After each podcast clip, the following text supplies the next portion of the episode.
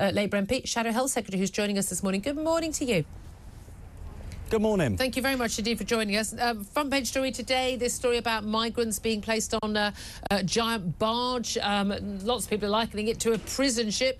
Uh, let's face it, there are a few hundred migrants out of the 160,000 backlog is a drop in the ocean. Uh, excuse the pun. But um, is this the right way of dealing with the migrant crisis? I, I, think I had a lot of sympathy with, with some of your viewer comments, actually. You were saying things like, well, hang on, what about R Rwanda? Uh, and what I, I, think the government's coming up with a whole load of uh, headline grabbing gimmicks because they're not dealing with the fundamental problems here. And it's, it's not uh, as, as, as headline grabbing as Rwanda or barges, but speeding up the processing of people when they arrive, deporting people faster where their claims are unsuccessful, and dealing with the criminal gangs, many of whom are based in our country, who are exploiting these people and trafficking them over and making a lot of money in the in the process. That's how we bring down the seven million pounds a day cost of hotel accommodation. Because I'll tell you this: if this barge plan goes ahead, it won't be instead of hotels, it will be in addition to. So we're not talking about bringing the cost down, we're talking about adding to the costs and just finding new places to put increasing numbers of people because the government aren't processing fast enough.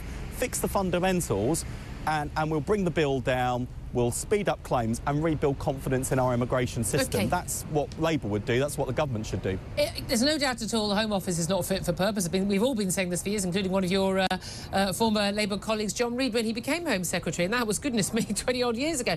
Um, the reality is, though, we've still got those people, they're in the country, they have to be housed somewhere.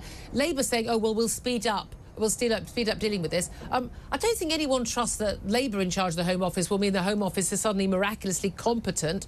Uh, it hasn't been competent for so many years. And even if you do speed up, what do you do with them when you're finished with them? Either they're asylum seekers and they're, they're granted asylum here, where do they live? Uh, or they're not, in which case, how are you going to deport them? You're going to be facing exactly the same issues that the Conservative government faces. Well, I'd, I'd, say two things in response, Julia. I mean, when John Reid described the Home Office as not fit for purpose, it, compared with today, it looked like a miraculous organisation discharging all of its duties with great speed and efficiency. uh, 13 years of Conservative fa uh, failure have driven the immigration system into the ground. And this is one of many issues where people can compare Labour's record to the Conservatives, where things are worse now than they, excuse me, clear my throat, than they, than they were then. And I know it's not as exciting or headline grabbing, but it really is as simple as speeding up decision making, deporting people where they're unsuccessful, and going after the root cause, which are these exploitative criminal gangs. Well, no, no, no. That, the root cause speed... isn't the gangs. The gangs are a symptom of the demand. How are you going to tackle the fact that there are let's face it, not just hundreds, not just thousands, tens of thousands, there are hundreds of thousands, possibly millions of people who, will be, who would be willing to pay people smugglers to get them into this hmm. country mm. for a better life. You're not going to change that. We're not going to solve all the wars in the world. We're not going to have every country being as, as economic. I mean, we're, we're in the economic doldrums, but we're still better off than most people in the world. Um, you're not going to solve that. There are always going to be people who want, you're going to want to come here, and we're not necessarily going to want all of them here you, Labour, to all intents and purposes, you don't like to say that quite a bit out loud, but actually an awful lot of people on your front bench, and I don't know whether you're among them or not, think that actually we shouldn't have any limit on the number of people who could come here. Uh, well, I, I, just don't think anyone um, serving in Keir Starmer's team who wants to form part of the next Labour government uh, believes in open borders. And, they give us and, a number. And, how many how many asylum seekers should all. be taken? How many legal um, people, uh, routes should be open? We, we, what we what we what we I mean, you make a, I think you do make a sort of fair point about the, the deeper causes of, of, of movements of populations of, of mig migrant crises. And, and that's why when we were in government, we were an international development uh, superpower, actually. Uh, we're punching well above our weight on the global stage in terms of leadership on development and playing a global role. Uh, and it was, I mean, partly about doing the right thing and discharging our, our kind of moral responsibility as one of the world's leading economies to support those less fortunate. But there was also a huge dollop of national self-interest in there because where you've got conflict, where you've got poverty, where you've got famine, it does drive migrant crises. Because if we were in that situation, of course we'd be looking yeah. for a better life but elsewhere. how many? Give me a number. We can support countries Give me to stand number. on their own feet. We're not. We, get, we can do all that. Position. We can do as much as we can. There are still going to be countries at war. There's still going to be people who want to come to this country. How many are we going to take? Give us a number. Yeah. Well, un unlike, unlike the Tories, Julie, I'm not daft enough to make promises that Labour can't keep. What we ah, will do so you wouldn't be able to is keep speed them. up decision making, send people back where they have no right to be here. How? Uh, How are you going to send them I mean, back? They come. Quite, quite, they don't want to come back to their. If they you want process to their claims and make a decision. It, it, you can send people back. That's not the issue. The issue is that I think it's around one percent of small boat arrivals in the last year have had their claims processed. This is crackers. Mm. And let me tell you, as a constituency MP who deals with a wide range of immigration issues, from family visas for people wanting to come to weddings and funerals, right through to people who are in hotels in my constituency uh, wanting a decision, it is it is it is so frustrating dealing with the Home Office to try and get yeah, any kind I'm, of update, I'm sure any is. kind of decision taken.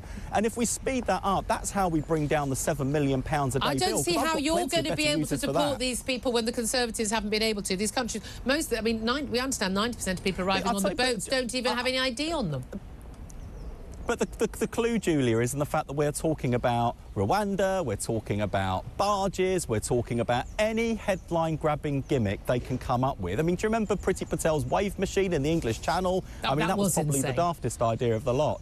I mean, you know, exactly. But this is the problem with these people. They've been in government for 13 years, a general election's coming down the track, and now they want to say, oh, you know, we need to look busy. We need to persuade people that in the next year or so okay. that we, we, can get a grip on problems that have been 13 years and, in the making. And, and there's a big question mark. And that's why they're reaching for headline uh, yeah. gimmicks rather than solving I think a lot of it is gimmicks, and I think there's a big question mark whether the Conservative government's going to be able to do this. But there's also a big question mark about whether A, Labour would be able to do it, and B, whether Labour had the will to do it. But we're going to move on. Let's talk about the NHS. We, we do. We want we want people to have confidence in the immigration system. We, we need. We'd all love to have confidence in the immigration system. system. Let's talk about the NHS. Um, uh, there's an annual survey yes. by the British Social Attitudes Survey. It's been carried out for decades, and it has shown a public satisfaction with the NHS has plummeted to its lowest ever level, uh, ever. with extraordinary. It was 70% of people were uh, felt they were satisfied with the NHS overall in 2010. It is now at 29%. Um, I'm, I'm just still amazed there are 29% who are satisfied with NHS uh, uh, services. Um, are you among them? You, have you've, you've had a number of uh, NHS treatments over the recent years, spoken very openly about it. Do you think the NHS is uh, fit for purpose?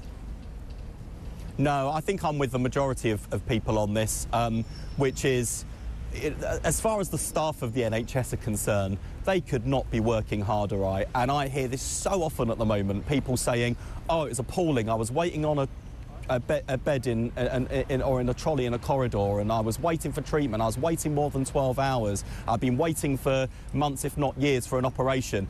Can't fault the staff though, they're doing their absolute best. I think that's where people are in the country right now. But when emergency services are broken down to the extent they have, waiting lists longer than ever, waiting times dangerously high in terms of things like cancer treatment, which obviously I know about from my own experience with kidney cancer, uh, that the system is fundamentally broken and, and, and the Conservatives can't blame the pandemic however much they want to. Of course that's made things more difficult, of course it has, but we had record uh, waiting lists before the pandemic, big staff shortages before the pandemic, and that's why Labour's got a plan to deliver the biggest expansion of NHS staff in history, funded by abolishing the non-dom tax status, because unless the NHS has the staff it needs, we're not going to get the NHS has got, seen on time. The, look, the, I know about NHS funding not going up commensurate with the extra need of people getting older over the over the uh, of the Cameron years. I completely let's not go into all of that. But the reality is the the NHS has got huge amounts of money. What we all can't work out is where the heck it's going. You say the staff are all wonderful. They're not all wonderful. They're not all doing well, a good job. I, I, I spent a lot of time in a hospital with an ageing relative uh, back in 2019. I can tell you there were a heck of a lot of staff doing absolutely bugger all an awful lot of the time. Um, almost half of the staff in the NHS don't even work on clinical front line. Uh, they're not cleaners or porters. A lot of them are admin. We know there needs to be a huge amount of admin. But, but you know, the amount of people who are paper pushers in the NHS, the amount of managers we've got.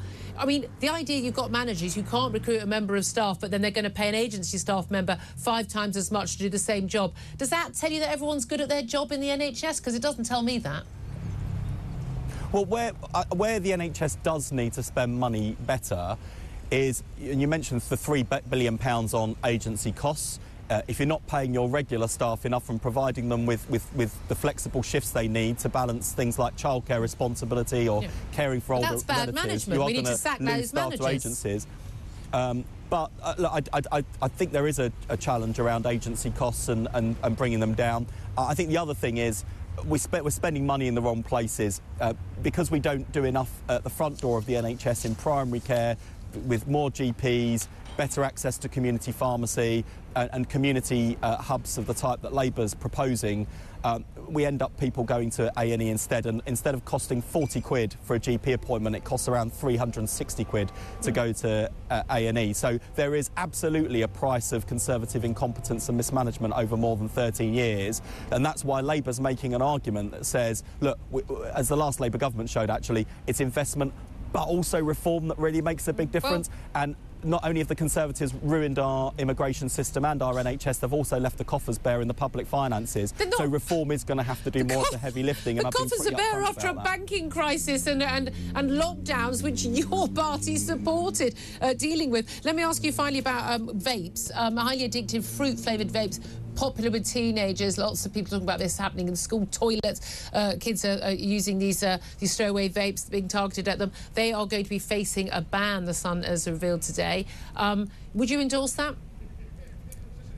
I, I, think we've got a massive problem with vaping in our country as, as far as children and young people are concerned. Uh, myself and Bridget Phillipson, the Shadow Education Secretary, are now getting regular complaints from teachers and school leaders uh, about the uh, it's actually symptoms of, of nicotine withdrawal in the school day in terms of concentration, disruption to learning. We've had we've had challenges in some schools where they've had to restrict students' access to toilets and highly regulate toilet access during the school day because of the extent of vaping. And, and look, vaping as a tool to get people off of smoking is very effective. What I'm worried about is that this industry is recruiting a new generation of vapers, and the medical evidence is really clear on this. Vaping is harmful to your health, less harmful than smoking, mm. but really harmful and to, uh, to, to be addicting a new generation of vapers okay. in this way is highly irresponsible and the industry needs to get its act together because the Labour government won't tolerate okay, it. just finally, really briefly, Jeremy Corbyn yesterday got banned by the NEC from standing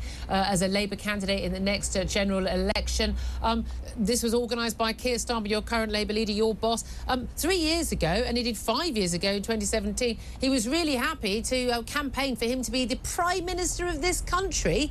And now he's saying, oh, he's not fit to be a backbench MP. What changed?